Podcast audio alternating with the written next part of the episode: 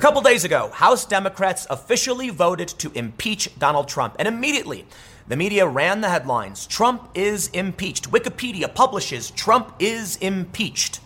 But that may just be media shorthand, because Trump is actually arguing he is not impeached. Trump lawyers ask if Pelosi delay means he isn't impeached yet. You see, the idea that Nancy Pelosi had was that she would not transmit the articles of impeachment to the Senate. But the Constitution makes it clear the House has the sole ability to impeach, and the Senate has the sole ability to hold the impeachment trial. Trump's lawyers are arguing if the Senate hasn't received them, the impeachment isn't formalized. Now, many people will say it is a dirty trick. It is Trump. He's desperate. He doesn't want to be impeached. He's so angry. But in reality, I'm sorry. It's actually the Democrats' star witness, one of their star witnesses, Harvard professor and legal scholar who said Trump should be impeached, published this opinion piece saying Trump is not impeached until the House tells the Senate. I won't bury the lead for you guys. It's actually quite simple. He said a vote is not impeachment. Impeachment is the process by which the House confirms it and then tells the Senate by going to the Senate and confirming impeachment is here and now you must try the president. So long as Nancy Pelosi holds up the articles, impeachment never happened. So I got to say, I find this whole thing quite confusing. But upon looking at the latest news, reactions from the left, and the evidence, it seems like the real goal may not have been to even dig up bad press on the president. I think what Nancy Pelosi may have actually been trying to do was just satiate the bloodlust of the leftists who demanded the impeachment of the president, many of whom don't realize that impeachment does not mean removal. So we got a lot to go through here. Let's break down. I, am going to tell you this right now. What Noah Feldman is saying is actually fascinating and makes a lot of sense when you think about it. I think, for all intents and purposes, we understand they impeached the president. But I think for historical and legal context, we have to conclude today Donald Trump has not been impeached unless or until the House confirms to the Senate by sending their managers, transmitting the documents, and saying it is official. Think about it this way if the House votes on a bill, but then the bill gets thrown in the trash, did they really pass the bill? I know it's probably a bad analogy, but the idea is there's more to the process of passing something than just saying we agree to do it. There's actually got to be a bill and some confirmation the bill exists and is moving forward. So let's read the news. Before we get started, head over to timcast.com slash donate if you would like to support my work. There's a PayPal option, a crypto option, a physical address. But the best thing you can do is share this video. And this one this one's going to be contentious because I tell you this right now. People who don't like Trump, these resistance activists, are not going to like this video. They're probably not going to watch it. Uh, okay, so if you are watching it, if you did, I, I, really respect that you decided to give this video a chance. I'm not telling you you should like or not like the president. I'm just letting you know Noah Feldman is a Democrat witness. He testified for them. He is telling you right now they did not impeach the president. Donald Trump is still the president. He has not been removed, nor has he been impeached. Simply because the Democrats in the House said they did it doesn't mean it is formalized. I think Nancy Pelosi is just trying to calm down the far left base. First, I want to show you the arguments from Trump's lawyers. What's interesting here is that shortly after Bloomberg ran this story, Trump lawyers ask if Pelosi delay means he isn't impeached yet. Noah Feldman published his op ed in Bloomberg as well. Bloomberg reports lawyers close to President Donald Trump are exploring whether House Speaker Nancy Pelosi's decision to temporarily withhold articles of impeachment from the Senate could mean that the president hasn't actually been impeached. The case is a rhetorical one, following Wednesday, Wednesday night's votes to impeach the president on two articles. The U.S. Constitution grants the House of Representatives full authority over impeachment, but the argument is part of an effort by the White House and Senate Republicans to maximize their leverage as lawmakers debate when and how to conduct a trial on charges the president abused his power to solicit an investigation into political rival Joe Biden and obstructed the congressional investigation into the matter. Now, I want to stop here and comment on this thing they said that it's an argument by the White House to maximize their leverage. I don't think that's fair considering Noah Feldman called for the impeachment of the president and is actually upholding that same argument, saying, no, Trump hasn't been impeached. So here's what I'm going to do let's break down what Noah Feldman said. But I think there's one extremely important point you need to hear before we read why Trump was not impeached yet. This is a list of impeachments, not just in the United States, but around the world. We can see here. I believe this is in, uh, okay, so it's not in chronological order. Or maybe it is. It is. They say Donald Trump, country, United States, abuse of power, obstruction of Congress, impeached by the House of Representatives, awaiting trial in the U.S. Senate. Unfortunately for Wikipedia, this is incorrect. Donald Trump legally was not impeached. This, I'm going to do a sidestep right now and just say this is the problem of Wikipedia and why I'm not as big a fan as I used to be. They just repeat whatever the media said, but the media is wrong. According to a legal scholar, who, uh, by any metric, would be the one we would defer to. Yes, when he says Trump should be impeached, and yes, when he says he wasn't impeached. The same is true for Turley and the other, you know, uh, professors. If you're an academic and you're an expert on the Constitution and you say Trump was not impeached, I defer to you over the journalist. If you think Trump should be impeached on these issues, I will still defer to you over the journalists. But they say Trump was impeached. The important point here, when we go down, we can see Bill Clinton, December 19th, 1998, for perjury and obstruction of justice. Two statutory crimes. We go down, we can see Andrew Johnson, 11 high crimes and misdemeanors. The fact of the matter is, Richard Nixon, who resigned before impeachment, all of the other presidents who actually faced impeachment were being charged with statutory crimes. Trump is the first president to face, to face no statutory crime. Abuse of power is a political opinion. An obstruction of Congress is also a political opinion. Jared Golden, a Democrat from Maine, argued against the obstruction charge, saying it was rushed politically, and the House did not use their legal remedies to go after Trump for refusing to abide by the subpoenas. Basically, the House needed, or I'm sorry, the Democrats needed to go, or the House, yes, needed to go to the Supreme Court to get this cleared up, and they did not do that. Therefore, you cannot argue obstruction of Congress. But the, the, the fact remains, there, this, this is wrong. First, Trump isn't impeached legally, if, if, if we want to say, you know, Noah Feldman is correct. But there's also no crimes here. No statutory crimes. He is the first president in U.S. history to face no statutory criminal charge in an impeachment. But let's see what Noah Feldman has to say. And I think, I think it's fair to say that even if you're on the left, if you're, if you're being honest and fair, you will recognize Noah Feldman is correct. He writes, now that the House of Representatives has, has voted to impeach President Donald Trump, what is the constitutional status of the two articles of impeachment? Must they be transmitted to the Senate to trigger a trial, or could they be held back by the House until the Senate decides what the trial will look like, as Speaker Nancy Pelosi has hinted? The Constitution doesn't say how fast the articles must go to the Senate. Some modest delay is not inconsistent with the Constitution, or how both chambers usually work. But an indefinite delay would pose a serious problem. Impeachment, as contemplated by the Constitution, does not consist merely of the vote by the House, but of the process of sending the articles to the Senate for trial. Both parts are necessary to make an impeachment under the Constitution. The House must the House must actually send the articles and send managers to the Senate to prosecute the impeachment. And the Senate must actually hold a trial. Think about that. You could theoretically argue, based on Feldman's statement, that if the House refuses to hold a trial, Trump still wasn't impeached. Now, that's a step too far, but I think he makes a very fair point. As the expert, I would defer to him. I'm not saying he's the only expert. I'm not saying he's the only person we should listen to. But he's saying that they must send managers and the articles to the Senate, confirming they have formalized the impeachment process. Simply voting on it doesn't mean anything. I think it's a fair point.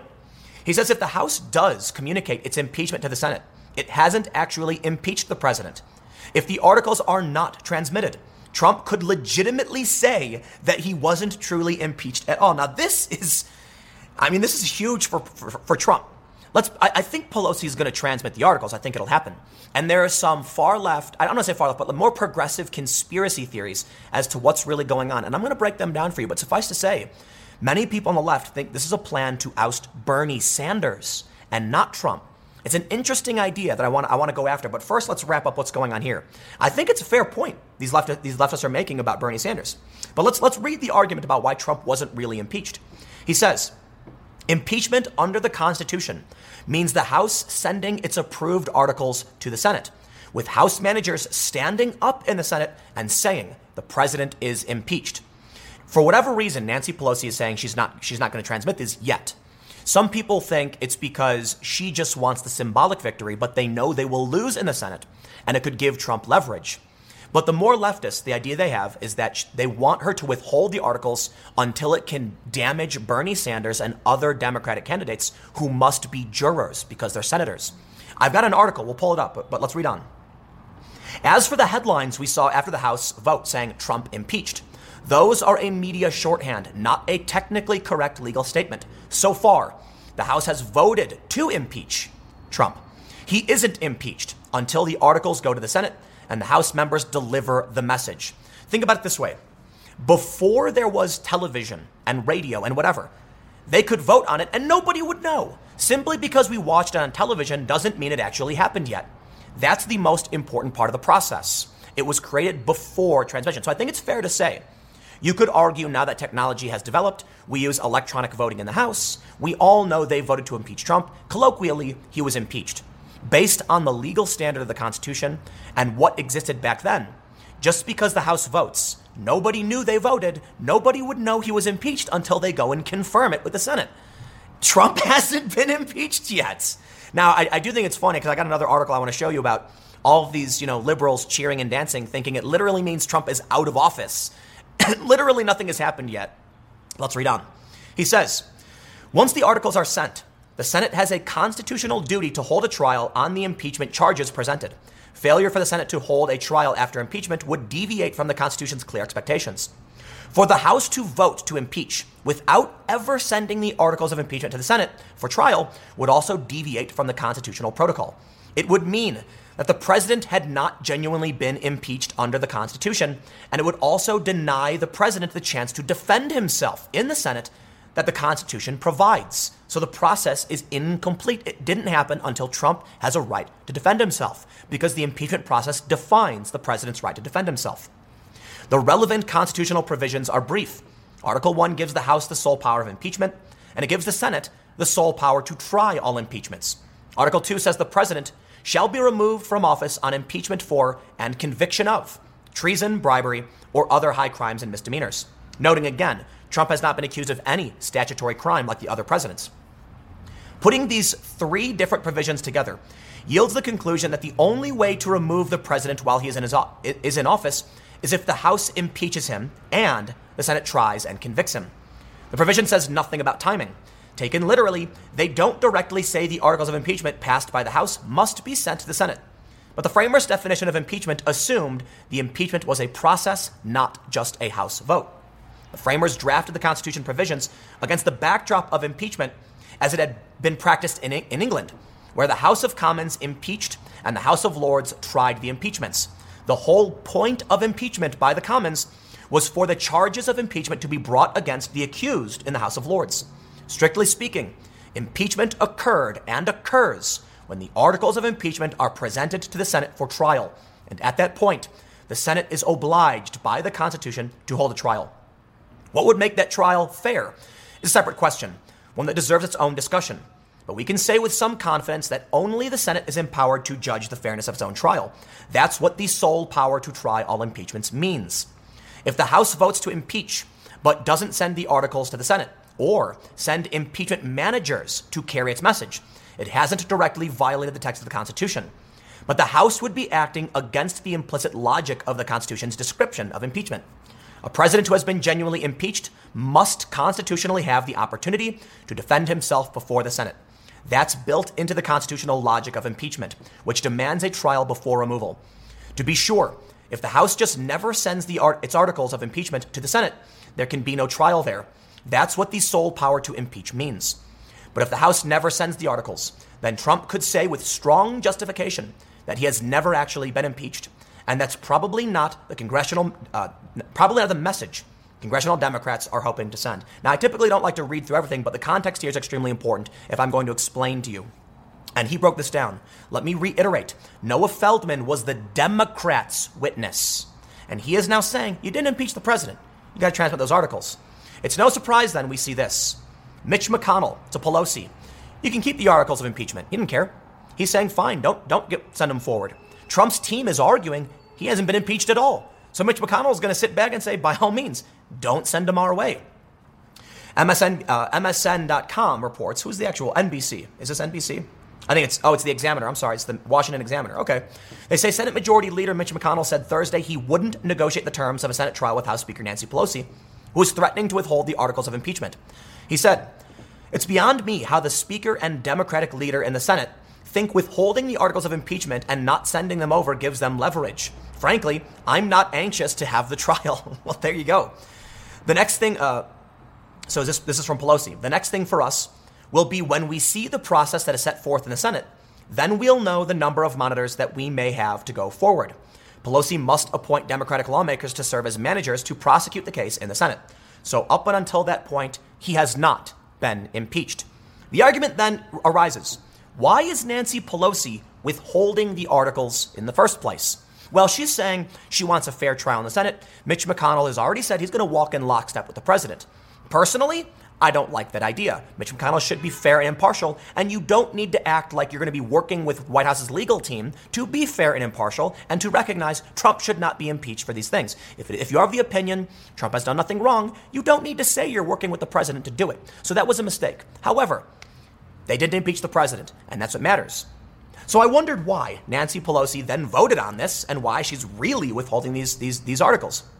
I said before, it's a kamikaze, it's their last ditch effort. They know they're going to lose the majority in 2020.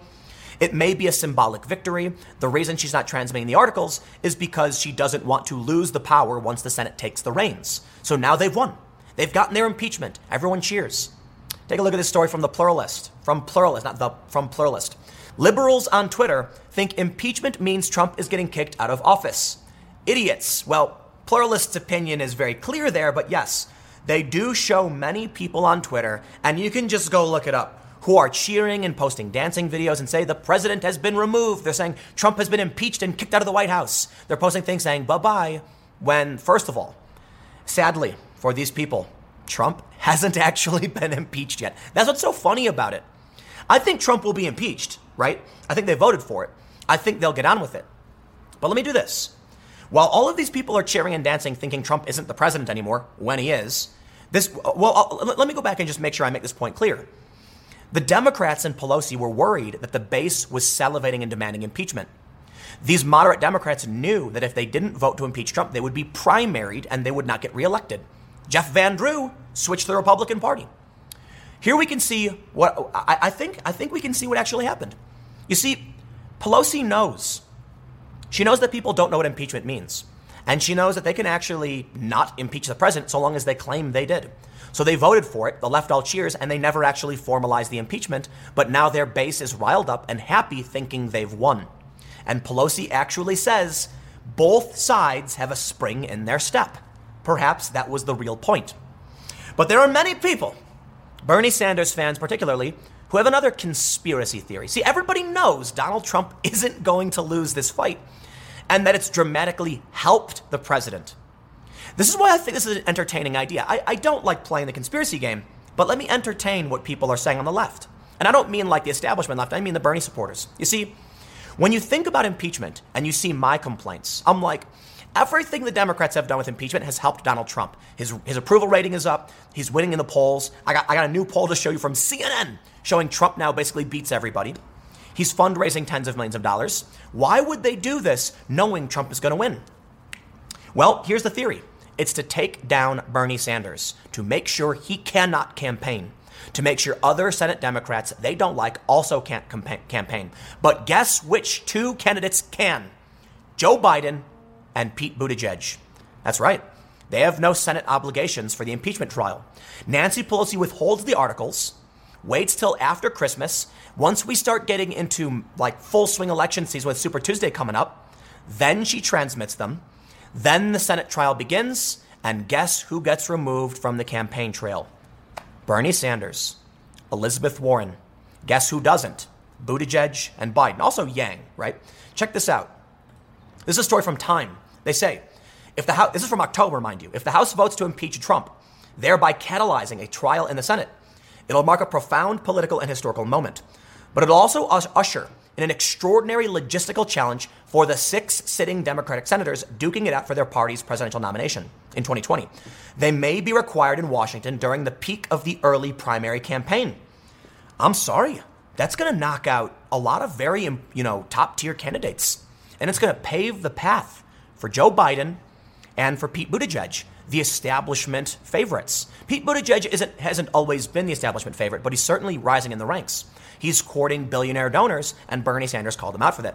Now, I've been very critical of Bernie Sanders for his pandering, but I've also given him respect for saying it like it is. Like at, at, at one of the previous debates, Elizabeth Warren refused to say they would raise your taxes. And then Bernie stopped and said, We're going to raise your taxes. And I'm like, Thank you for being honest. If people disagree with you, now they'll vote against you. I, I respect that. I think Bernie's played the game a bit too much. But I think it's fair to point out, that as of now, I'm uh, well, the left is being smeared by the press, and there and, and the DNC has been cheating for a long time. But I, I'm hoping that these progressives, anti-establishment, and populist left start realizing you gotta admit it. Trump was right about the cronies in the DNC, and Trump is right about the media. Cenk Uygur of the Young Turks is running for Congress, and they're pulling out all the stops to smear him in completely unfair ways. Now, look, I've criticized, you know, Cenk, and he yelled at me but I think it's fair to, fair, fair to call him out for what he's actually done wrong, not to lie about what the guy actually believes. And they do the same thing to Bernie, and they do the same thing to Yang. But what, what happens with Joe Biden? Joe Biden can do no wrong. Joe Biden, Ukraine, do no wrong. And sure enough, now, if Pelosi withholds these articles until this until we get into Super Tuesday season, she is going to negatively impact these other Democrats, and they don't like Bernie and they want to stop him. So I'll tell you this right now. I'm not saying the conspiracy is really there, okay? That's what, what people on the left are saying. In my personal opinion, I think what makes more sense is that the Democrats are just aimless, out of control, and have no idea what they're doing. But we got a new poll here. This is from CNN. Trump is tied with Biden. He beats Warren by two points, Sanders by four, Buttigieg by five. there you go, man. Impeachment has been just everything Trump needs. I've got one more thing to end with, though. It's official. Trump announces former Democrat Jeff Van Drew is joining the party with a handshake. And I believe in the Oval Office, they say this. Donald Trump announced Rep. Van Drew would be joining would be joining the Democratic Party. No, you mean Republican Party. As the former Democratic congressman stood alongside the president in the Oval Office. You guys got a big ol' big ol' error right there. But um, I watched the video. You can see it. Van Drew sits around. But more importantly, Jeff Van Drew received the endorsement of Donald Trump and I believe Kevin McCarthy, I think also maybe Pence, they're endorsing him. They're standing behind him. And I think they're going to put their full weight into making sure Jeff Van Drew gets reelected to prove a point that those loyal to the president will receive their support and will be victorious. But we'll see what happens in the end. What really matters is okay, listen. By the time you watch this video, maybe Nancy Pelosi transmitted the articles. I don't know. So far, though, if anyone asks, send in this video. Trump has not been impeached yet. You can't just say we all agree to impeach the president and then do nothing. You actually have to confirm the process by sending the managers who are prepared to prosecute the impeachment. And I'll leave you with one more point. As I, as I stated now twice, you need to recognize that Trump is the first president to be, to be well, almost impeached, to go through the process, but be accused of no statutory crime. That's important. I could be wrong, but based on my understanding of what we've seen so far, just Trump. I'll leave it there. Stick around. Next segment's coming up at 6 p.m. YouTube.com slash Timcast News. It is a different, different channel, and I will see you all there. J.K. Rowling came out in support of a woman who is fired for her tweets about transgender women. The Harry Potter author is facing intense criticism for backing Maya Forstater, who opposes the UK government's proposal to allow people to change their legal gender. The case has driven hashtag I stand with Maya. You may have seen this story because I covered it yesterday, but we have some interesting developments, and it's kind of made me particularly frustrated. I have some bad news for people. Science is a thing, and you can't just say something is anti science without actually having academia to back it up. Now you have a bunch of activists, you have a bunch of organizations condemning J.K. Rowling because she said something that is currently backed by science. Now, I got, I got to warn y'all Science changes, okay? We can be wrong about things, and we may learn and, and reassess and change how we view the world. But the fact remains, until that happens, you are being anti science when you accuse J.K. Rowling of being anti science. Okay, okay, I gotta slow down. A lot of you are probably like, wait, wait, wait, what's happening? All right, first, J.K. Rowling, she writes Harry Potter. We all know that. For some reason, she can't seem to just stop.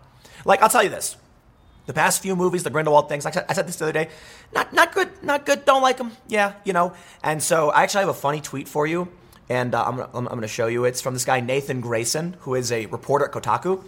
Now I, I can imagine that him being someone at Kotaku, we probably have political disagreements, but I think I have to say I completely agree with him right here when he says.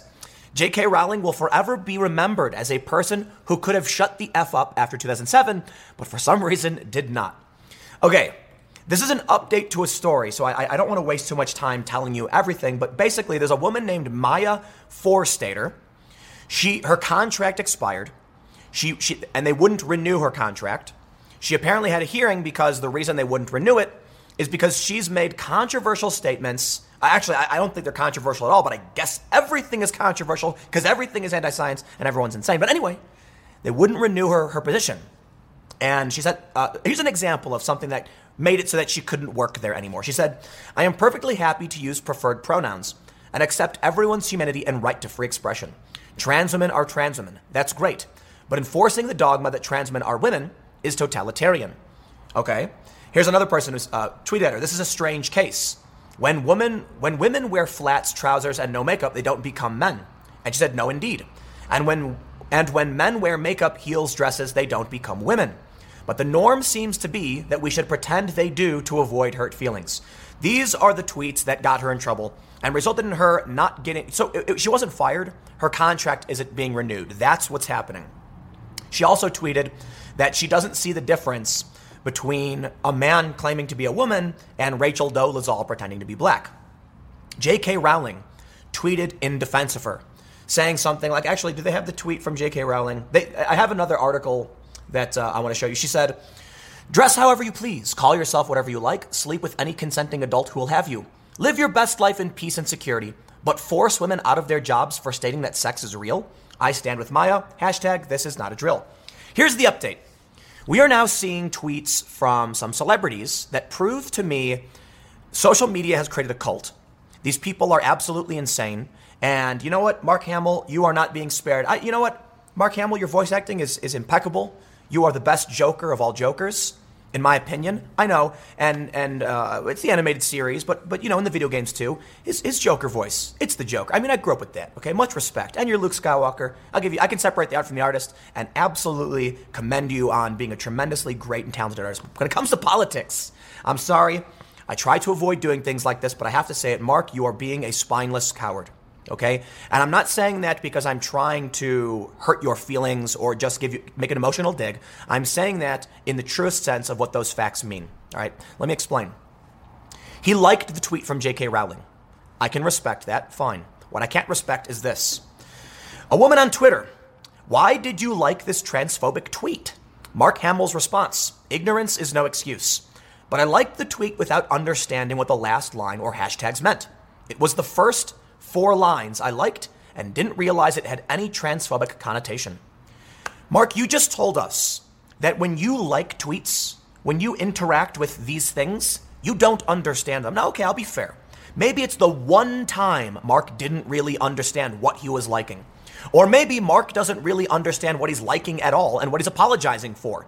He just said he didn't realize it had any transphobic connotation, and that you know what that means to me? He still doesn't understand why it does. He's just saying, oh, some random person on the internet got mad. Better change my political opinions. Bravo. I'm sorry. You have no spine.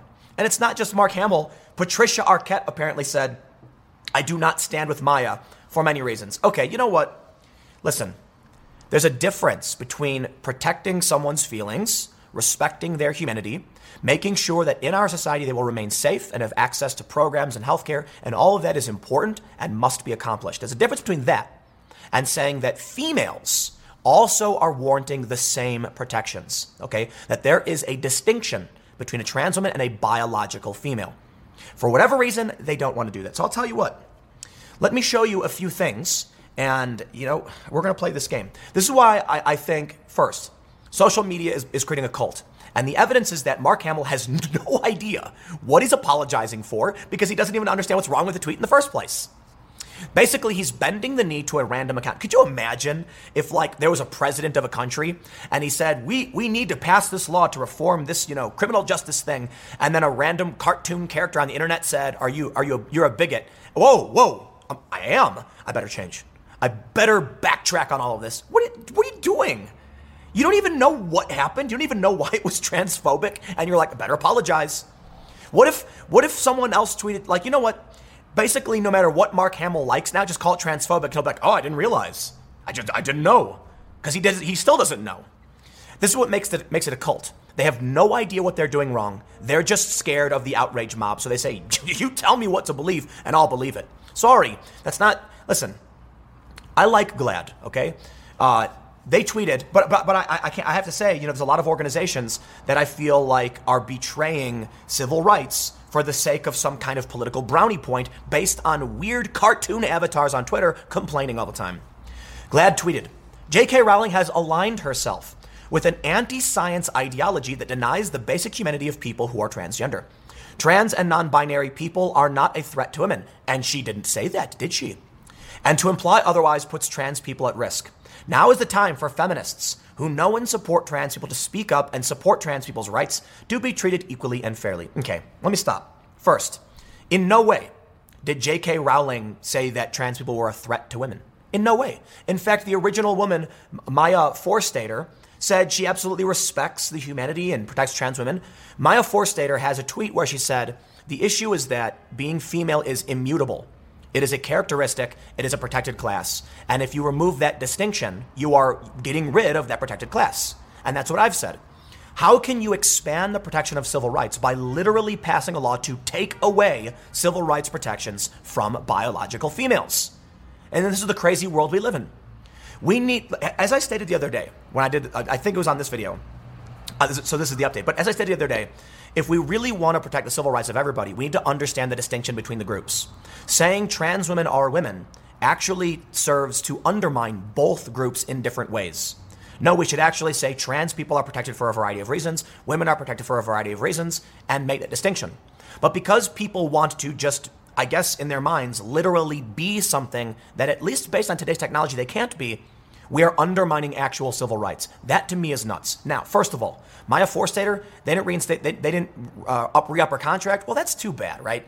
So, uh, you know, to correct the last video, the update now, I understand it. It's just them saying your contract expired. Have a nice day. Okay, you're done. If somebody doesn't want to rehire you, well, too bad. They didn't fire her because of it. They just don't want to resign her contract. Fine.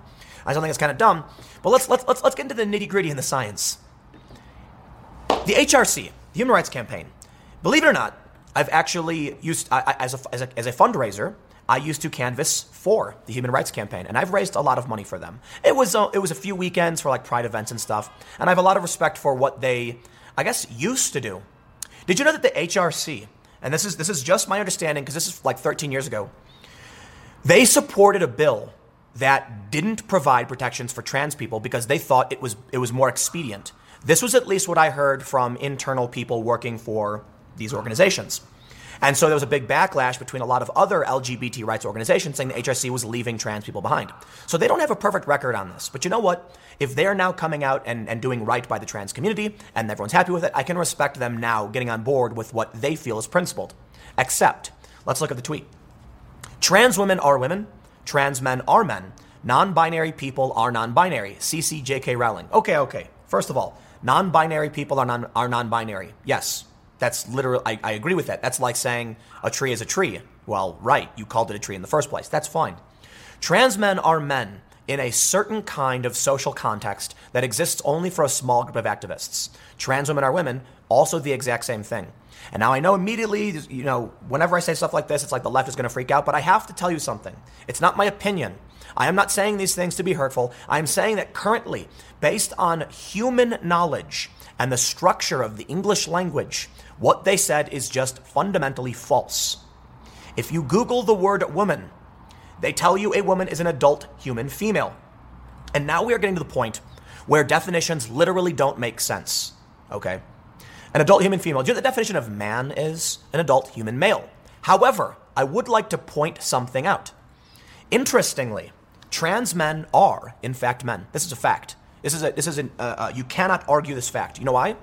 Because men is, a man and men are also defined as humanity, in which case, that actually makes sense. Now, I think the, the, the issue is how they're kind of framing it. I understand that's not what they're saying, but that's actually, that actually does make sense semantically.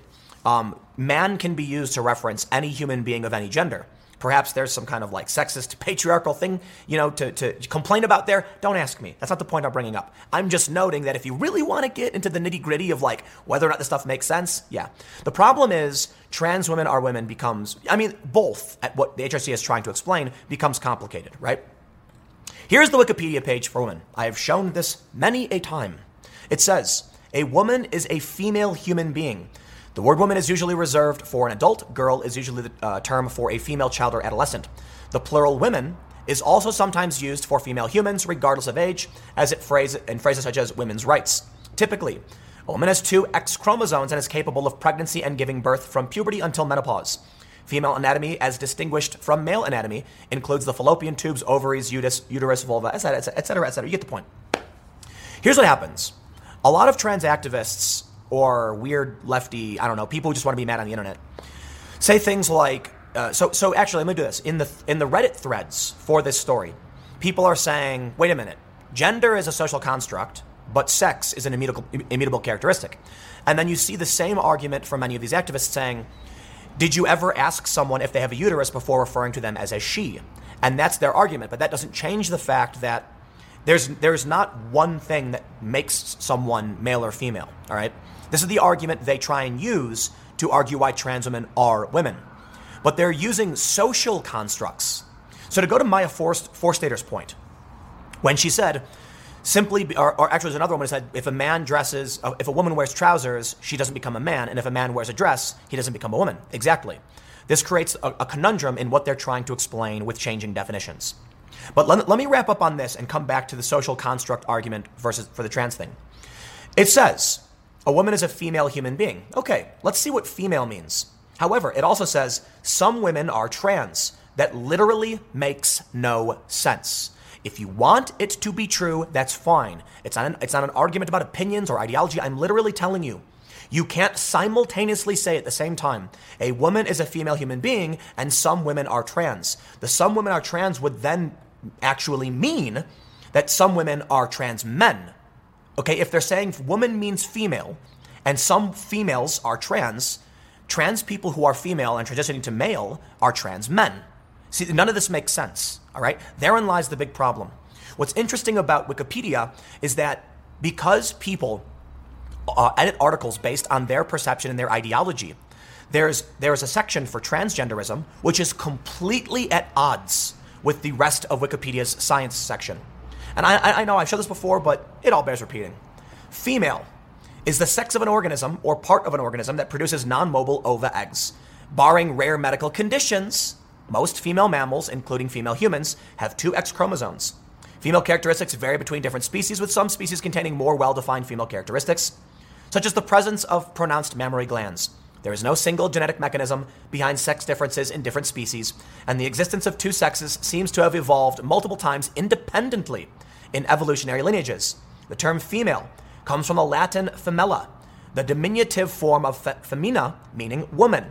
It is not et- etymologically related to the word male. That's really interesting, too. So let me tell you this. They try to say that oh, you know, some people will say female are people who have babies. And then the, the leftists will be like, so if a woman has a hysterectomy, she's no longer female. Oh, gotcha. No. Okay, it is it is it is a collection of general understandings and general characteristics to both groups, typically related to the two dominant in a bimodal in a bimodal system sexes. They say, barring rare medical conditions, most female mammals have two X chromosomes. What's missing from the whole argument is that well, actually, it's not missing. It's just what, what I think ends up happening is you have people on the right try to give a simplified general understanding without being able to attack the nuance. And the left ex- exploits that by saying, so if a woman can't have kids anymore after menopause, she's no longer a woman. Oh, that's not true. So let's, let's wrap this up. And, I, and, I, and I, I want to talk to you about the big problems that we're having from the left and why it's, it's, it's not conducive to actually helping civil rights. First, as I've said a million times, I think we need to make sure that trans people are protected. They can have uh, rights, jobs, that they're not going to be discriminated against. All of these protections need to exist. If we want to make sure those protections exist, we need to make sure we can legally, uh, we can form a legal distinction as to what is being protected. Herein lies the big problem. If you claim gender is a social construct, then anybody wearing, then, then how do you define what a woman really is? What makes a dress a woman? If a person puts on a dress and a wig, they don't become a woman, or they do if they say they are. At what point? But more importantly, if a woman can wear, like if, if, if an actual woman can wear a, a suit, a three piece suit, then if a man is wearing a three piece suit, can he say he's a woman? Right? So, so the issue becomes if you're claiming there is nothing, like they're simultaneously arguing that a, a female human being could wear male, you know, traditional gender role clothes and still be female, that she should not be in any way ashamed if she wants to wear certain clothes. And you've seen you've seen many males, uh, especially on the particularly on the left, who will wear dresses and still identify as male, and they say they're doing it to break gender roles. Okay, that I get. At what point does he become a woman? Is it simply because he says I am or I'm not? In which case, the clothes are completely irrelevant. If you remove all of the social constructs from the picture, you basically have two naked individuals who can simply say they are or they aren't. How do we protect someone's civil rights if we can't even define what that person is? Therein lies the problem with trying to do this their way. If the activists stop trying to assert some kind of moral victory on the definition of a word, we could actually define in legal terms what a transgender person is. A person assigned at birth one, uh, you know, sex, who then, you know, uses, you, you know, hormone therapy or other, or other issues to transition to another, you know, to, to the other, you know, uh, sex or whatever. It's complicated because hormone therapy really doesn't change your sex in the first place. So, what really needs to happen is a conversation around what sex is versus gender and how that actually merges or how, how, how they, they, they interact with each other. As I just stated, the main problem is that if gender is a social, social construct and there are infinite genders, then literally, you know, any, any of these people, I could call them male or female simply based on my own personal opinion of them right? The, the, here's a here's a trans woman and a woman. I can say they're both men or they're both women or neither are men or neither are women because there's no way to determine whether or not they are or aren't based on the, what they look like. Because as the activists themselves have stated, gender is a social construct. So I'll leave you with this to the HRC. I need to ask you a question. Can you define the word woman? And I, I ask this in complete sincerity. Can you, can you define that word?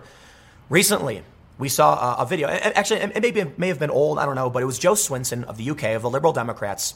She was asked on a call to define the word woman, and she could not. Her response was, I think we all know what it is. I'm sorry, I don't.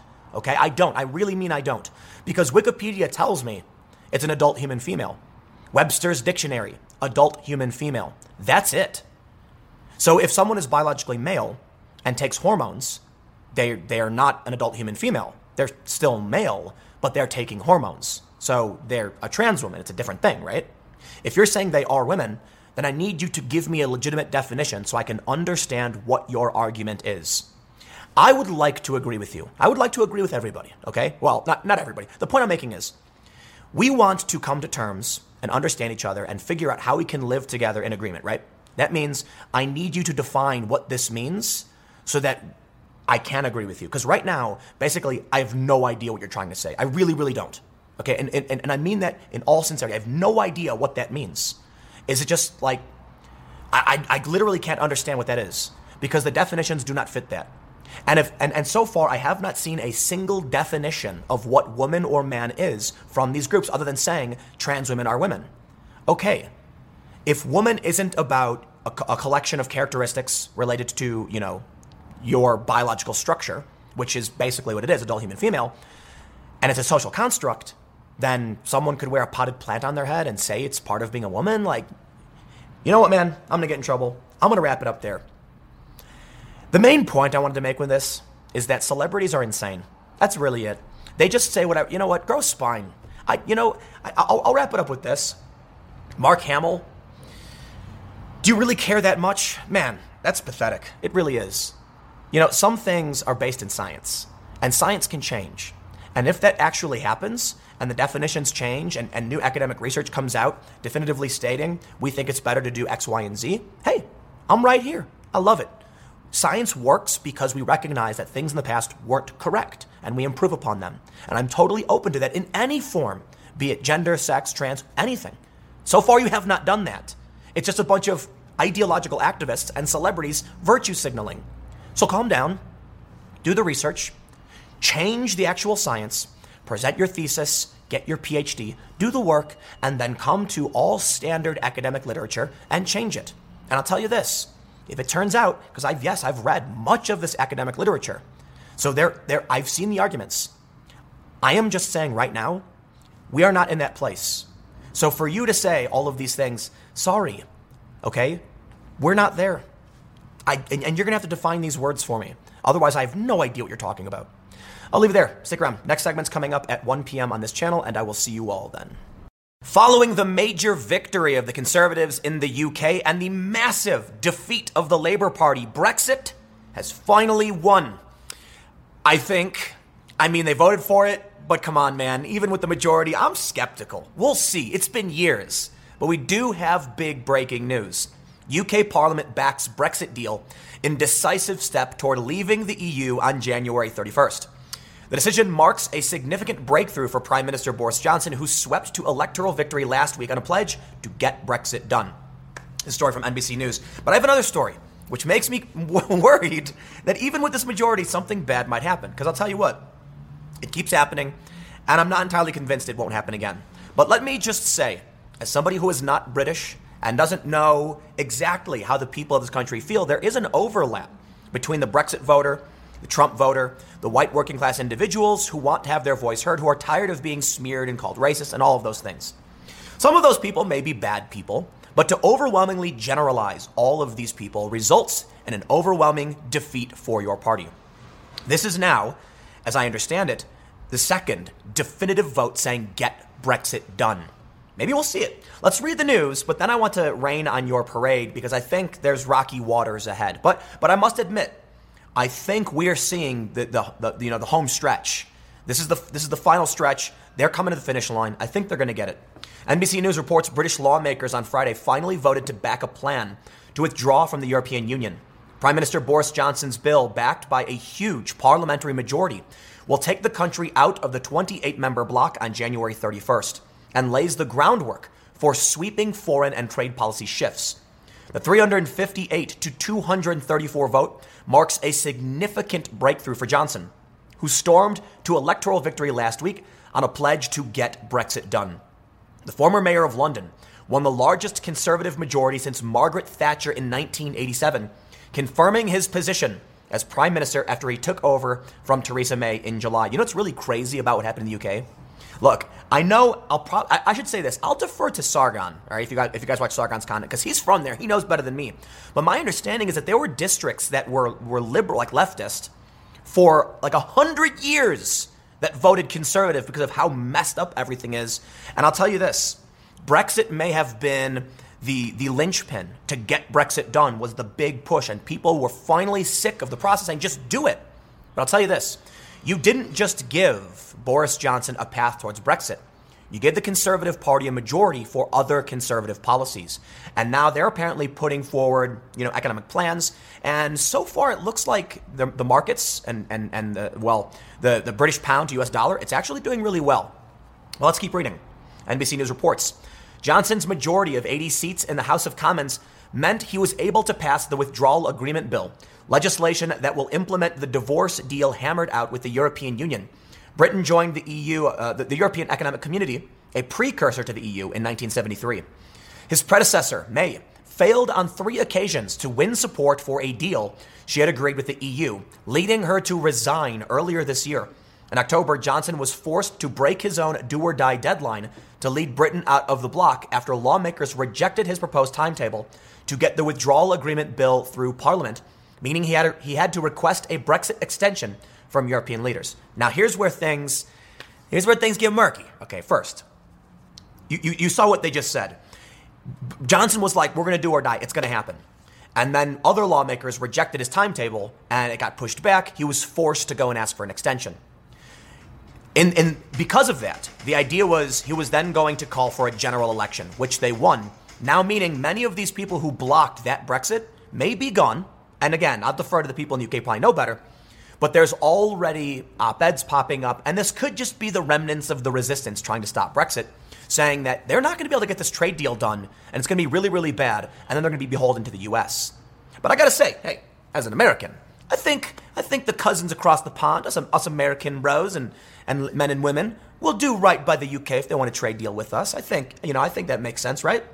Let's read on the bill dubbed WAB by Brexit watchers, commits Britain to leave the European Union on January 31st and to conclude trade talks with the bloc by the end of 2020. The final stages of ratification will take place after Christmas.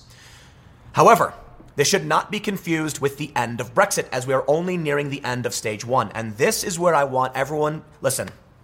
I'm not telling you, like, I think there's some pitfalls to Brexit. I'm not British. I don't know. I'm just saying, if the people say they want it, you probably should just do it, okay? For, for better or for worse. My position has always been you can rag on Trump all day and night, but I'll tell you this the guy won, and people wanted him to win, and they get to live with his decisions, good or bad. Brexit is the same thing. But I'll tell you this now it's the end of stage one. So I'm going to rain on your parade, I guess. Parade, I guess. If you're someone who's really, really into Brexit, you happen to live over there, or you're an American who wants to see it get done, I'm telling you, man, there's a lot of time.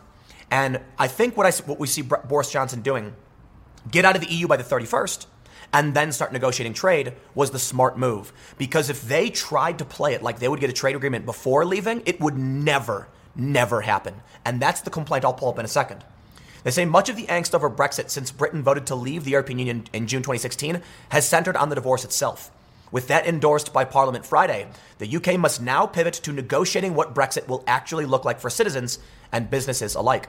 First, the United Kingdom will enter a transition period that lasts until December 2020, in which it will continue to act like a member of the European Union.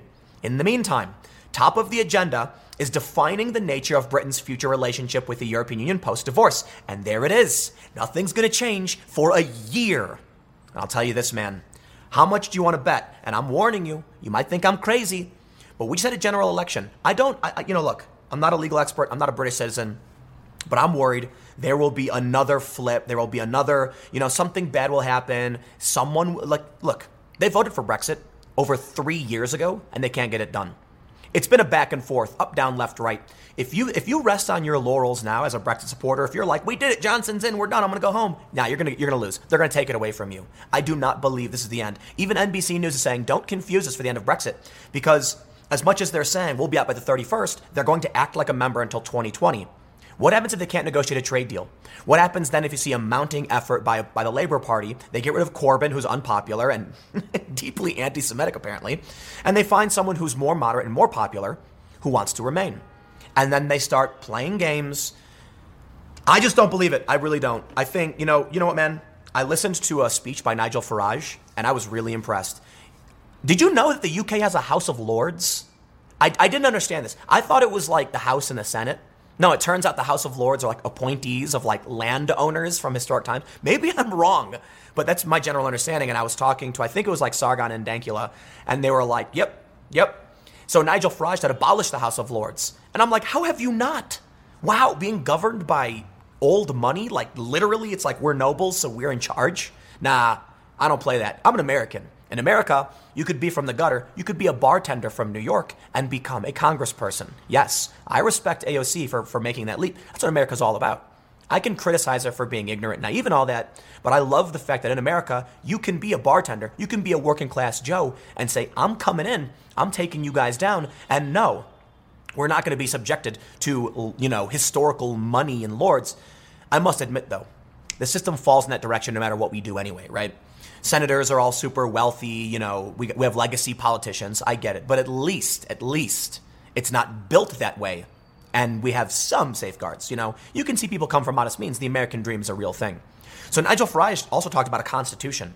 And I think that's one of the biggest problems I've seen. As somebody who doesn't know a whole lot about how, how, the UK works, I'm generally confused when they're like, oh, it's a new government. Oh, we're switching. Now we're going to have a general election. I'm like, the US is much more rigid than that. You know, we know when our elections are going to be. We know what our rights are, and, and, and they're essentially immutable. I mean, that's, I say essentially because it's really, really hard to get rid of a constitutional right.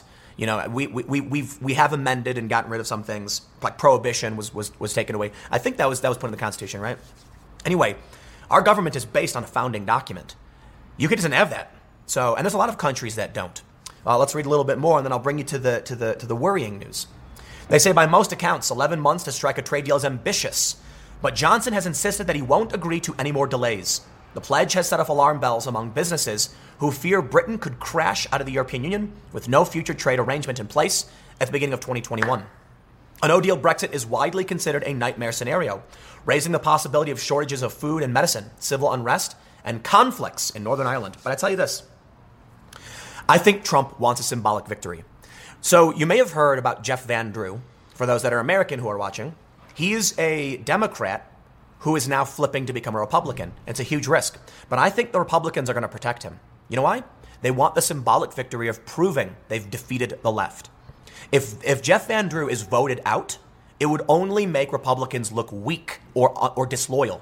So I think Trump's going to get behind Van Drew. I think he's going to say he was a smart man, he's a moderate, and we respect his voice even though we disagree. And Republicans are going to support that to prove a point.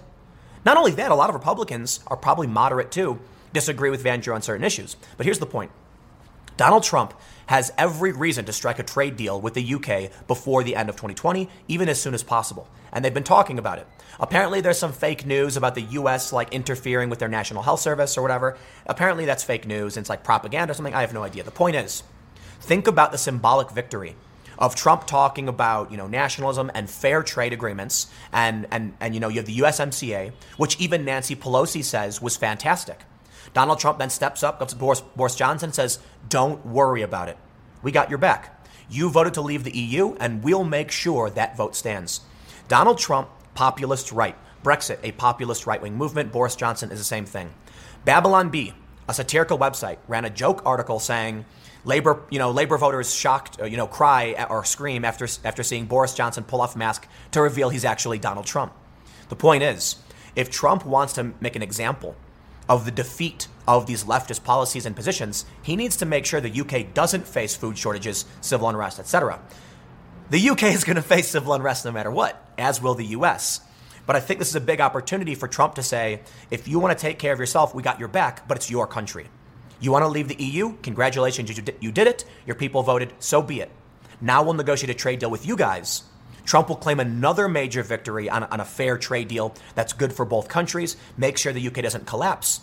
And interestingly creates this strange, you know, uh, uh, historical inversion where the colonies were uh, once under the jurisdiction of the crown, and now the crown is seeking assistance, a trade deal from the United States. So it, cre- it creates like a really balancing factor. Now I get it. A lot of people will say the U.S. came and saved the U.K. hundred years ago, you know, with World War II and stuff. No, I, I know it's funny, but it's like we used to be, you know, under the crown, and now it's the crown coming to the U.S. and us being like, we got your back. You know what I mean? So it's funny stuff. But let me give you a little bit more because I want to make sure with this historic vote for Brexit, you make sure you stay vigilant, diligent.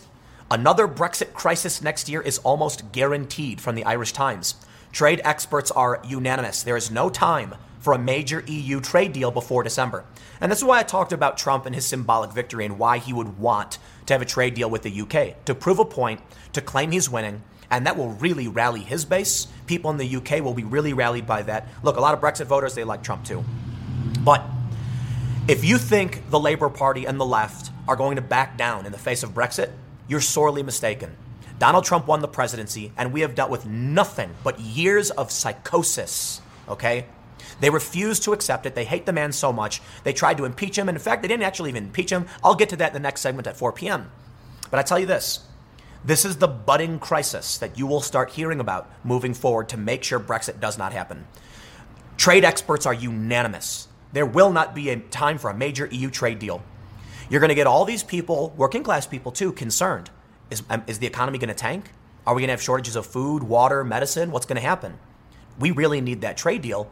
And, and then when they start, you know, hammering, oh, the economy's going to crash, and they're going to do the recession line, there's going to be massive outrage. That's this is the fuel. This is the seed being planted to make sure that Brexit doesn't move forward. It's the last ditch effort of the left, or it's their mounting resistance. It's not over, and it'll never be over. The ends don't justify the means because you will never meet the ends. Perhaps Brexit will actually happen January 31st, but as you saw, they're going to act like members of the EU, EU until 20, until December 2020, so basically another year. That's a long time for people to try and do something. Granted, I understand there will be a formal, you know, they will formally leave the EU on the 31st. I guess if you like Brexit, you better cross your fingers because there have been so many blocks and delays. Who knows what will happen? But I'll tell you this I would be I, my, my bet, my prediction for what's going to happen with the UK is Trump is going to swoop in with a very, very UK favoring trade deal. I think there will be a trade deal that will heavily favor the UK. Absolutely. I don't think it will be bad for the US, but I think it will be slightly better for the UK. The reason is, like I stated, they want the symbolic victory. They need to make sure the UK proves that their populist movement works. So if Trump does a trade deal with them that hurts the UK and they struggle, that proves it doesn't work. And it proves that voting in this direction is bad across the board. Leaving the EU and not getting a trade deal with the EU, if that's true, will be bad for, for many people in the UK. I also think it's fair to point out, too, however, you can think of the trade arrangements as kind of an addiction. You know, you're getting all these all this food and medicine and stuff from the EU, so you become less self-reliant. You start, you know, working with trade partners. The way Trump has worked things has has brought jobs back. I mean, Detroit's bringing in 3,000 new jobs. Apple is now going to start manufacturing products in the United States. I think there may be some hardship, but the general idea is that even without a trade deal at all, Britain needs to make sure it's self-reliant and they can handle their own food stores and their own medicine because if they can't produce it on their own, I mean, they're in trouble. But, I, but again, here's my prediction, and I'll wrap it up here. I think, I think Trump is going to come in with a very, very favorable deal for the EU. I'm sorry, I'm sorry, not the EU, for the UK to make that point. Be like, wow, look how well they're doing. You tired of winning yet? That's going to be the play. I could be wrong. We'll see what happens. But I'm going to I'm gonna la- leave with one final note. If you are someone who likes Brexit, and you and you sit back and kick your feet up, don't be surprised if they pull out from underneath you. This has been delayed for three years. Don't think the fight is over. Even NBC News is saying it's not over yet. Stick around. Next segment's coming up at 4 p.m. YouTube.com slash Timcast. It is a different channel, and I will see you all there. I got bad news for all you good God fearing Christians. Merry Christmas is officially hate speech. Okay, not unlike big social media platforms, but at least in certain contexts, we're about to cross that threshold. You see, recently a comedian appeared on the Conan O'Brien show in what may be one of the most relevant relevant conversations I've seen him actually have. So much respect to Conan for hosting this conversation. Comedian Whitney Cummings says intern reported her to HR for saying Merry Christmas. The story is not a joke. She's actually saying this. You don't gotta believe her, but I believe her. You know why? I got another story. I know the story's from a few days ago, but it, it, it must I must bring it up. Neil Gorsuch, Supreme Court Justice, appears to validate war on Christmas conspiracy during Fox and Friends. this is amazing. They are claiming that Neil Gorsuch is validating the war on Christmas conspiracy simply because he said Merry Christmas. What's happening? Like, these people are insane. This story is nuts, okay, mind you. Comedian Whitney Cummings told late night host Conan O'Brien Wednesday that she was reported to Human Resources last year for saying Merry Christmas to an intern. But it's, it's worse than that. She was actually just saying, Bye, everybody, Merry Christmas. And an intern heard it and reported her, and she got in trouble. How insane has this world become? I don't care if you don't celebrate Christmas. I don't care if you celebrate Hanukkah or Kwanzaa or literally anything. You can make up something. And if you come to me and say Happy Hanukkah, I'll say it right back. I don't care. You know why? Well, I'm an adult. And I recognize that different people live different lives. So I'm not going to get mad at you if you say the wrong thing to me about it. You know, I, I understand the sentiment you're expressing. Think about how insane it is that someone could be trying to be nice to you, assuming, like, I don't know what your, your religion is or what you celebrate.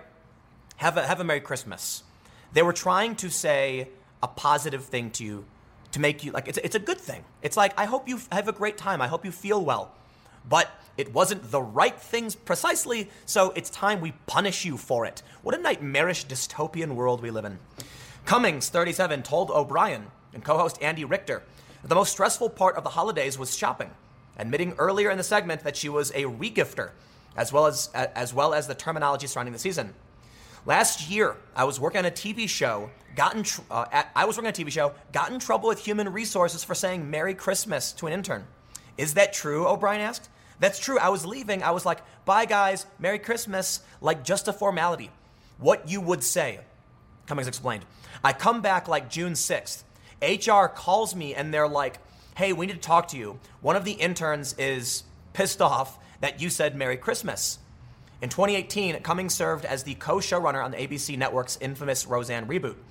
The comedian said her greeting was just a formality, adding, I don't even care how your Christmas was. It's just literally like, it's the holiday. I'm going to say goodbye. I'll tell you this, man.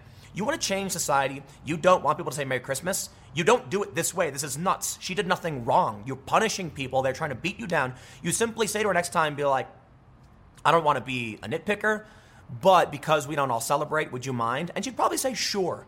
Flies and honey, man, right? O'Brien brought up that Merry Christmas could offend or trigger someone in these times. Cummings explained that she asked the human resource official what she could have said before they informed her. Uh, before they informed her, the intern was agnostic. So basically, she's like, I, I didn't realize it was she had a different religion. So like, what should I have said? She goes, I was like, no, no, no, no. You do not get to do that. Because had I known this person was agnostic, that would mean we were in a relationship. Like that would mean we were intimately connected. I should not know who believes in God and who doesn't. I also can't guess either, you know? Yes, that's the point. And this is where we get into the world of supreme psychosis.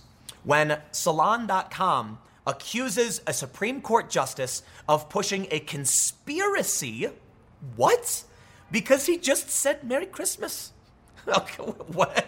I, okay, you know what, man? Let me just say right now, it is the 20th. Um, Christmas is approaching. I wish you all a Merry Christmas. I am in no way entertaining any conspiracy by doing as such. And I will also add, because I am respectful to all, if you celebrate something else, I can say Happy Hanukkah. I really don't know what else, you know, what other uh, uh, holiday season things there are. And I mean, no disrespect if I didn't say Happy whatever holiday, you know, you may you may uh, uh celebrate. Let's read the story. Associate Supreme Court Justice Neil Gorsuch, who was appointed by President Donald Trump, appeared to validate the dubious Fox News claim that there is a war on Christmas during a rare live interview Tuesday with Ainsley Earhardt, the co host of Fox and Friends. Gorsuch appeared to dive into the narrative about an alleged war on Christmas when he pointedly smiled and wished Earhardt a Merry Christmas at the top of the segment of the president's fa- favorite morning show. What? I, I'm sorry. That's it. It's literally all that happened. Paranoid delusional reality. What? No, no, no, no, no. Let's stop for a second. Let me, let me tell you something. They're literally entertaining the idea. They don't seem to understand that people just say Merry Christmas because they're trying to wish well upon you. He didn't open the show and say, I'm sick and tired of people refusing to say Merry Christmas. I'm going to say it right now. No, he was just like, he's like she, she was like, Neil Gorsuch, thanks for coming on the show. And he goes, Merry Christmas. And that was it.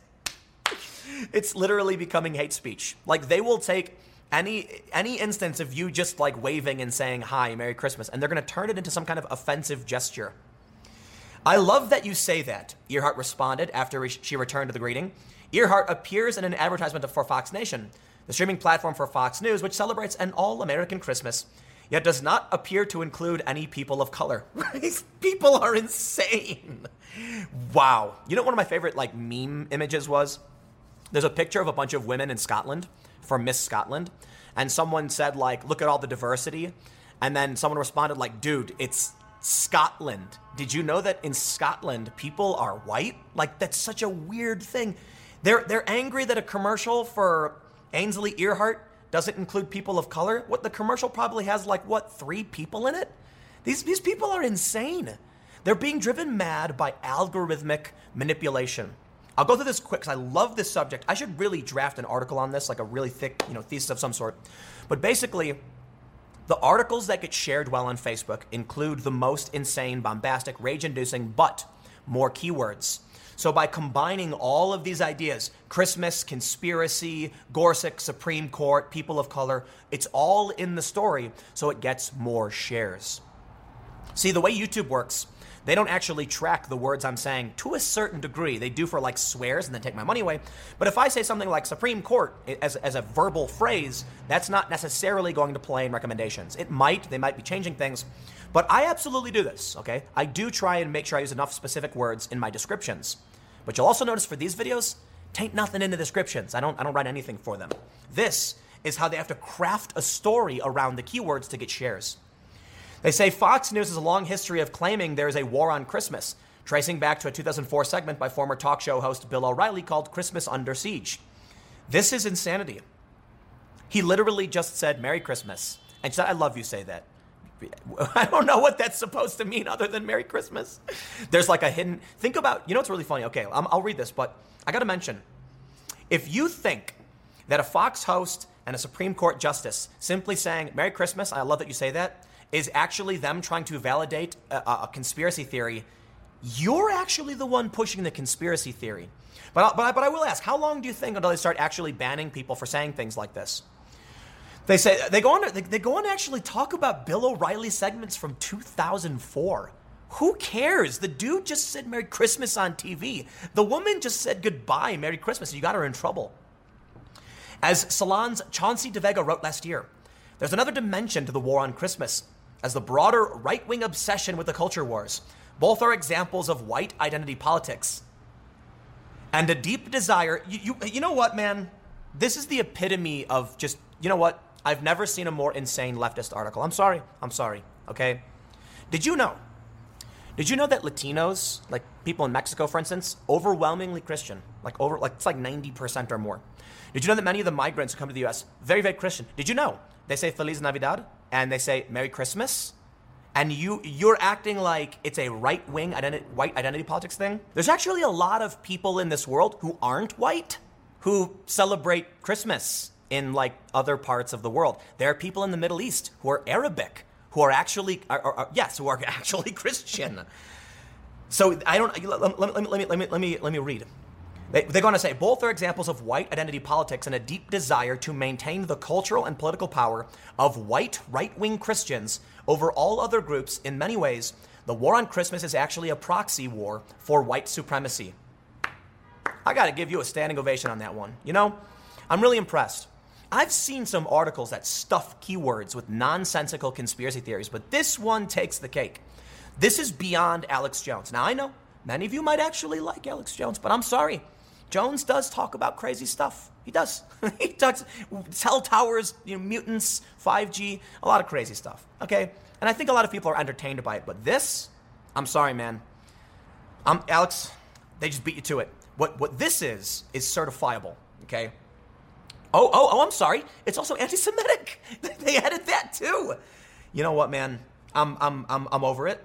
Um, it's really funny that there's a bit of a paradox in this segment in that I'm arguing that they're actually going to get you in trouble for saying Merry Christmas, while simultaneously they're arguing there's a conspiracy of a war on Christmas. And I'm, you know what, man?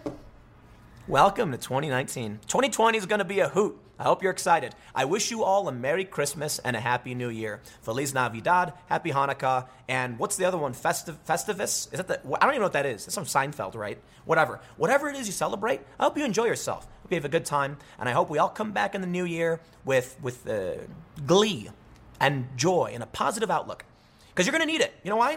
2020 is going to be insane.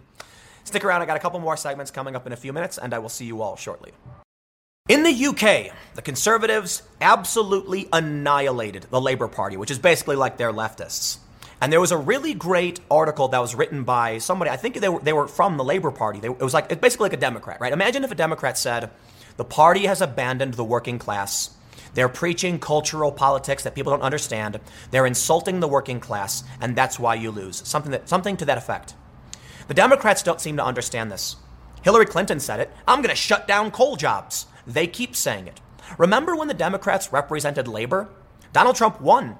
And apparently, CNN, I, I didn't see the segment, but I see, I see people talking about it, where they say Trump is basically a 90s New York Democrat. And so the Democrats are moving left. Trump is actually moderate relative to the American people. He's not far right at all. Take a look at this story. Biden says he's willing to sacrifice hundreds of thousands of blue collar jobs in oil and gas. Bravo, good sir. If there was anything you could say to guarantee your polls would drop dramatically, that was it. Let's read the story. And I have more to add to this because you'd think someone like, say, Ocasio Cortez would be there to defend the working class, but no, same problem. They don't actually care.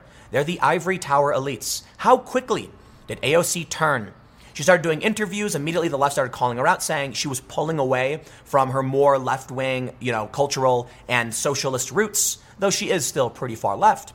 She's now actually voting. She votes against. She voted against a, a, a tax deduction for you know ind- independent contractors, and I'll, I'll, get through it. It's complicated. It always is, and I don't want to uh, oversimplify, but I want to read the Biden thing first. The caller reports. Former, former Vice President Joe Biden said during, uh, said during Thursday's Democratic debate that he is willing to sacrifice hundreds of thousands of blue collar jobs in oil and gas in an effort to help fight climate change. Let me stop right there. You see what's going on in France for the past year? Riots in the streets, yellow vests. That's for the most part due to them trying to hike the price of gas because of climate change. What do you think is going to happen when you go to Minnesota, look that 40 year old man in the eyes, and say, You know that job you just got back from the Trump economy? Trump, Trump bolstered the economy. We're, we're building jobs. I'm taking that away from you. I'm going to pry it from your hands, and you will kneel in poverty as your family suffers. That's what they're telling you. They want to take away your job. Look, I got. I, I, I personally, I don't like oil and gas.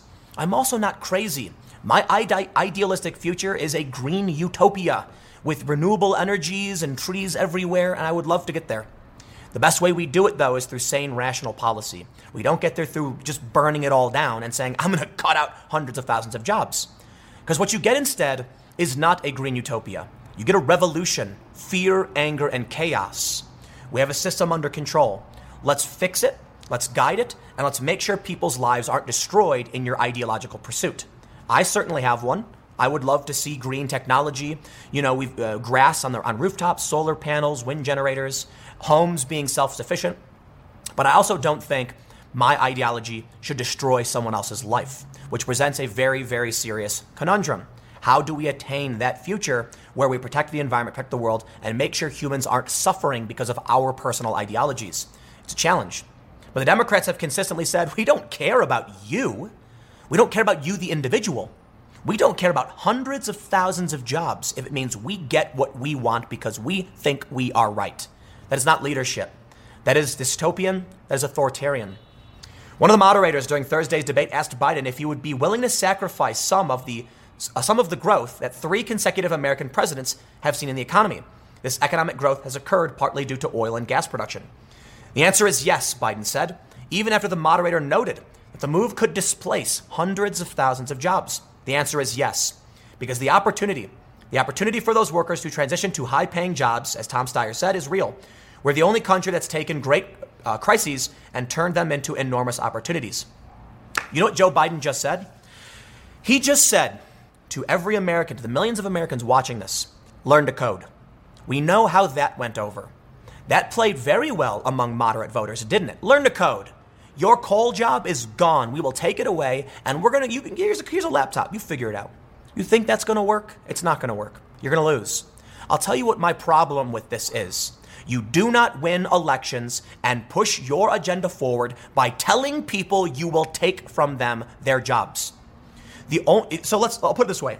Do you think Donald Trump and other Republicans are going to be are going to be uh, active in trying to better the economy, reduce carbon emissions, incentivize a market that supports renewable energy? The answer is no.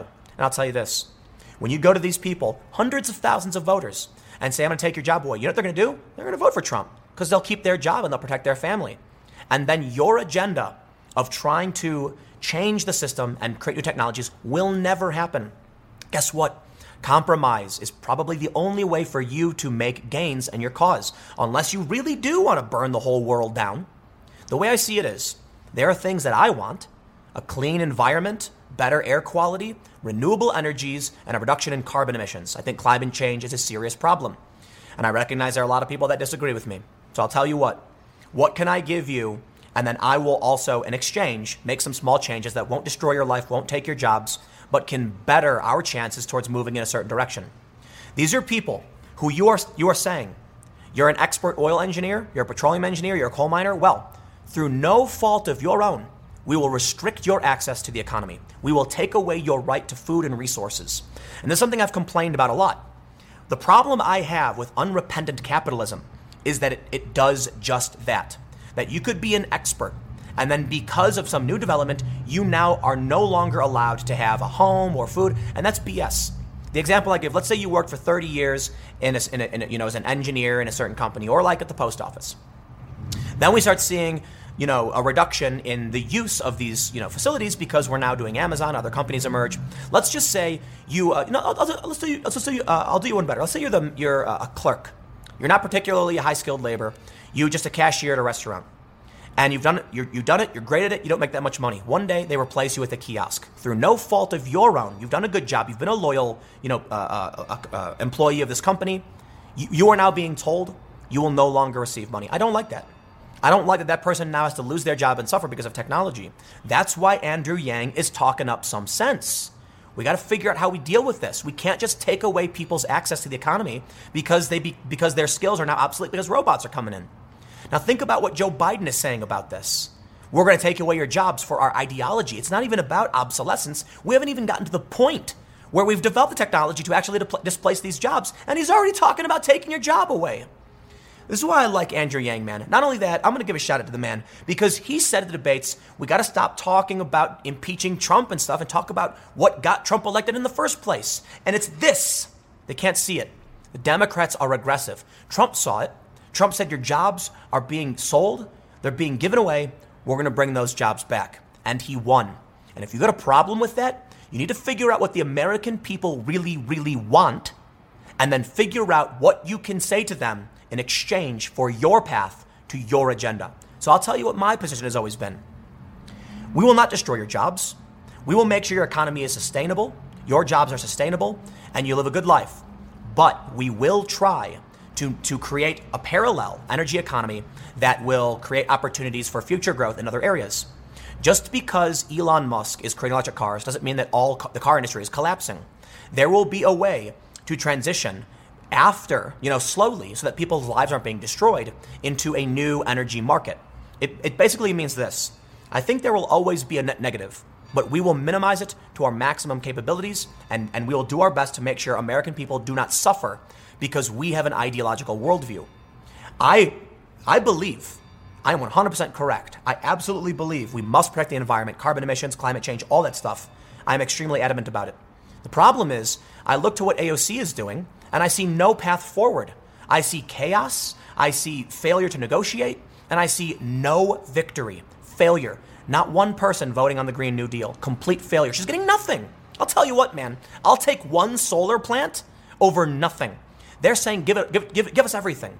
No, that's not going to happen because you're asking to take away from somebody else. You got to recognize compromise is the only way you're going to move forward. Otherwise, you will get a year of riots like in France. But check this out AOC splits with the working class, New York, uh, New York working class New Yorkers, to vote against repeal of Trump's SALT cap. Basically, I don't want to get into too much of it, you know, because again, I'll say it for the millionth time, these, these issues are particularly complicated, and they're usually reduced by the press into a soundbite that isn't exactly fair. But the general uh, idea here is that Trump repealed the SALT cap. Well, let, let me just read, actually. They say this The self described socialists voted against removing the SALT cap, which would give working class citizens in high tax states like New York and New Jersey a break on state and local dues. The bill, which will likely be dead on arrival, actually nearly passed. My understanding, and I could be wrong, is that SALT has to do with personal deductions uh, if you're like a sole proprietor or like a 1099 contractor. And those are taken away under Trump, and a lot of people panicked about this. They were upset. There was a tax cut across the board, so that's, that's important to point out as well. What, what, what, the reason I'm bringing this up is because I, I don't like the idea that Democrats would pretend to be all about the working class. Republicans are unabashed. They have no problem saying they're going to bring your jobs back. And they also have no problem saying they don't believe climate change is real and they want to expand oil production. They're telling you to your face, we're going to protect your job, we're going to make more oil jobs. At least they're being honest.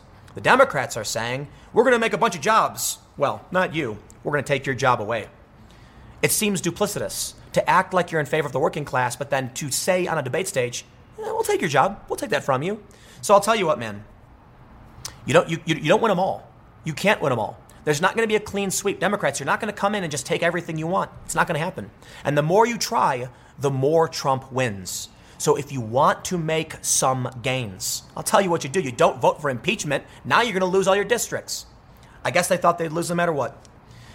If you want to better the environment, and you want to work towards a green future, you have to compromise with those who are part of your society and pay taxes alongside you. You can't just take from them. They won't vote for you, and then you'll see exactly what happens in the UK with a massive majority of conservatives dominating because the Democrats, when you abandon the working class and say we'll take away hundreds of thousands of jobs, don't be surprised when those voters go running. Stick around, I got one more segment coming up for you in a few minutes, and I will see you all shortly. Unsurprisingly, Feminists for the Mary Sue have written that they actually pretend to like bad movies with bad characters because they're concerned about how it would look if the movie was bad and it had a female lead, I guess. I can't really understand it, but I can tell you this.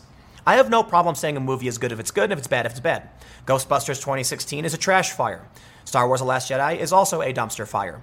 Wonder Woman was great. Wonder Woman 1984 looks really great.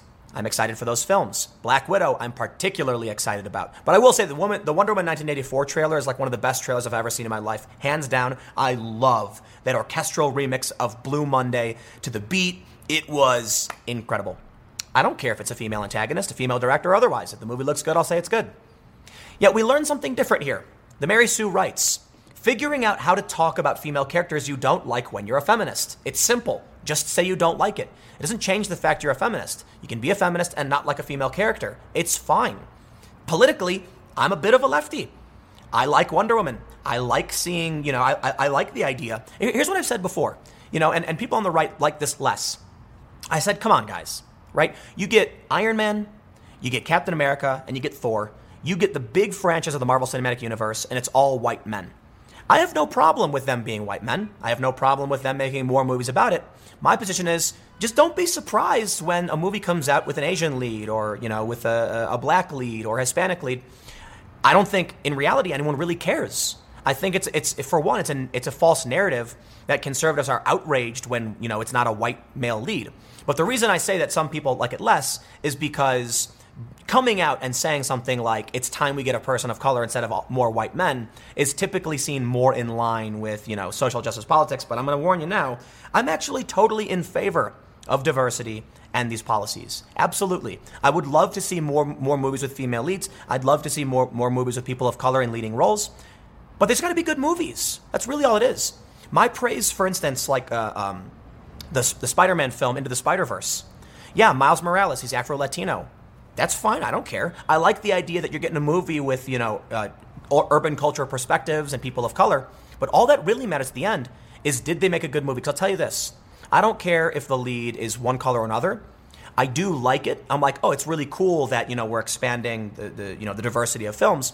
The problem is when you make a bad movie and then pretend like it's good for whatever reason because you just must pretend, otherwise you'll be offended or whatever, then everybody hates what you've done.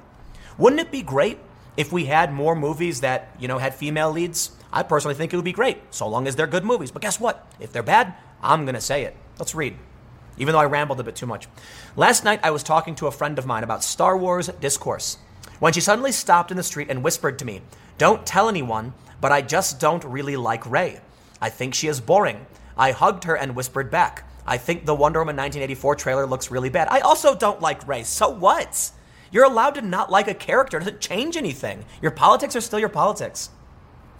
One of the deeply frustrating aspects of working in this industry is seeing how quickly and often the leading conversation about a woman led directed movie, especially if it is an action comic book film, is what men think about it. And as a feminist pop culture critic, I do not care about elevating that discourse anymore. I want to have a conversation with other women who have complicated feelings about stories and characters that are for us. You know what's funny? We're already doing that. I'm already doing that. You know, it's it's like what what differentiates Captain Marvel from Wonder Woman? Excuse me. What makes them different? They're both superhero films. They're both uh, starring women, and I think I, I, think they both might be directed by women, or maybe just Wonder Woman. But what's what's the, what's the difference? Why is it that Captain Marvel must be defended outright no matter what, and no matter how many times I praise Wonder Wonder Woman they never say anything.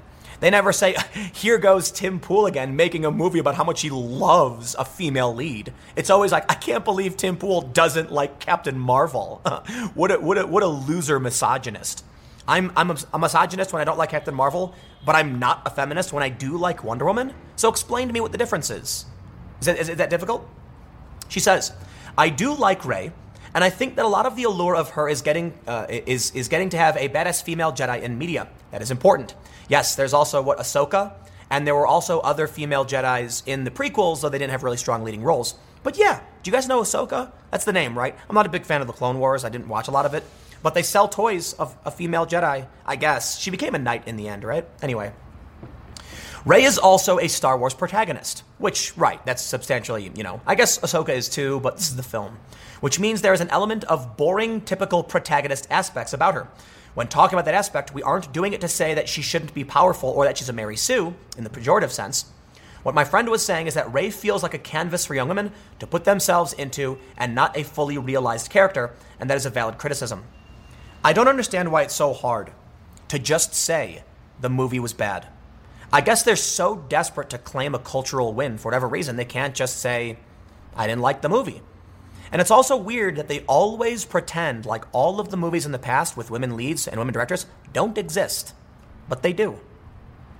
The, uh, the fact that she feels worried about saying it because it might make her look unfeminist is a disappointing reality. Well, you know whose fault it is? Not you personally, Mary Sue, but some of you, yes. Because when I made several videos about what was wrong with Captain Marvel and how it was pandering and it was just like super thick in the politics and unenjoyable, these people started going started insulting me. They started making posts about me and, and, and, and deriding me. So if you want to complain about it, you're the ones who are insulting people over this. Because like I said, how many videos did I make about Wonder Woman? I made several.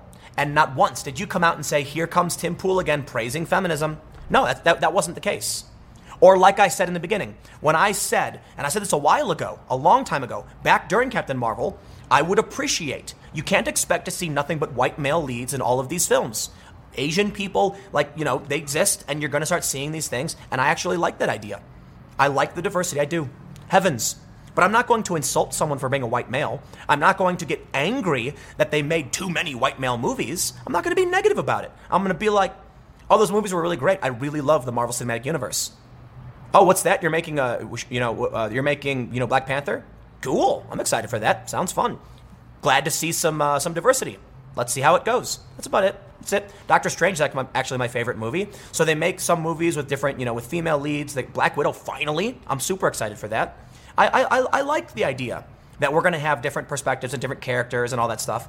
But why do you got to be so mean about it? You know what I mean? Like, I think the big problem is if you're a comic book fan and you came out and had a problem with the movie, they're going to attack you for it.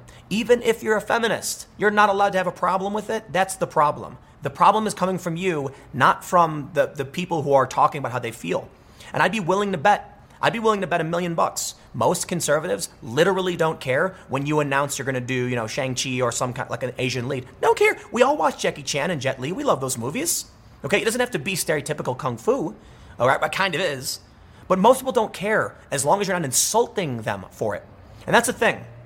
I can come out and say something like, I would prefer if the next Marvel film was a female person of color. And people are going to be like, who cares? It doesn't matter if she is or she isn't. No, no, no. I think that would be nice. I'm also not going to get mad if they don't do it. I'm just going to be like, here's my suggestion. And if it doesn't happen, I'm not going to complain. I'm just going to be like, well, you know, it's not my not my company, not my movie, but here's what I personally believe. And I think you'll find because this is what I find typically. Because I don't insult people when they get, uh, you know, when, when like a movie comes out or something, because I'm just like, I can respect you not liking the film, then I typically don't have any problems. It's like this. I was, I was, I mentioned this. I was at the airport, and there was a Bernie supporter and a Trump supporter, and we were talking. And we all got along just fine because nobody was mean to each other. The Trump voter was like, I don't know, the economy's good, and the Bernie voter was like, Yeah, but I just don't like him. And he's like, Yeah, I get it. I, I understand why you would feel that way. And that was it. Smiles, laughs, candy cane skittles.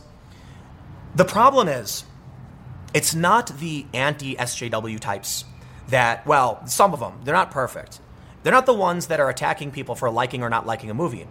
With Gamergate, with Comicsgate, whatever these things happen, it's always the feminists criticizing, targeting, and trying to change the perspective or opinions of somebody because they're upset about a certain change.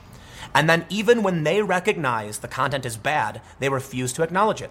So I'll tell you this Here's what I respect from the Mary Sue they're admitting it and saying it needs a change. You're doing the right thing. I agree. Tremendous respect. I look forward to reading more articles from you because you're saying this. I absolutely would love to see a feminist film. I, I mean it. I mean it. So long as you're not bashing me over the skull and insulting me the whole time, right? The problem with Captain Marvel is it's just not that great a film, but the marketing was over the top. Because of that, I've said I really have no interest in going and seeing, seeing a film that's marketed as feminist because I have a feeling about what you're going to do. You're going to make dumb male characters, you're going to insult me. But I'll tell you what, Wonder Woman is absolutely a feminist film with a female director and a female lead. And I look forward to seeing more of these, especially 1984. So if you're willing to join me in legitimate criticism of bad characters when they happen to be women, we're going to get better feminist films. And that's real feminism, right? I mean, in like the true sense of the, of the word. Instead, well, let me read a little bit more and then we'll wrap this up. She says, My lack of interest in Wonder Woman is well noted and for a while. I felt really bad about it. I felt like I was I was yucking other people's yum, and I felt like I was missing something by not having the emotional reaction other women had. What I realize is that Wonder Woman, while a character I respect, was never an icon for me in that way. Nor do images of beautiful white women in power poses do it for me in that way. I'm not going to accuse you of being an anti feminist or a bigot because you don't like a feminist film that I happen to like. I absolutely respect that you don't like Wonder Woman. And guess what? There are many other people who are like anti SJW who also didn't like it, and I respect their opinions because we all have them. I really liked Wonder Woman. I thought it was a great contrast between realism and idealism, between, you know, Chris Pine's character and, and Gal Gadot. And I'm super excited for 1984. Like I said, the trailer is amazing. But I respect your opinion. I don't think you're a bigot because you didn't like the movie. That's what the conversation we need to be having. That someone could not like a film and just be a regular person who doesn't like the film. Instead, I'll leave you with this. What you all, what most of you who, who watch my content already know. If you criticize Ghostbusters, you're a misogynist. If you don't like a certain actress, you're a misogynist. And then when you do like a certain actress, mum's the word, they say nothing. They say literally nothing. So that's, that's got to change. We're allowed to criticize people without being bigots. It doesn't matter what your race, gender, identity, or anything is, nationality, religion. If you're a bad person, if you're a bad story, if it's a bad character, we're allowed to say that. I'll leave it there. Thanks for hanging out. Stick around. I will see you all tomorrow at 10 a.m. on this channel, podcast every day at 6.30, 6.30 p.m. I will see you all then.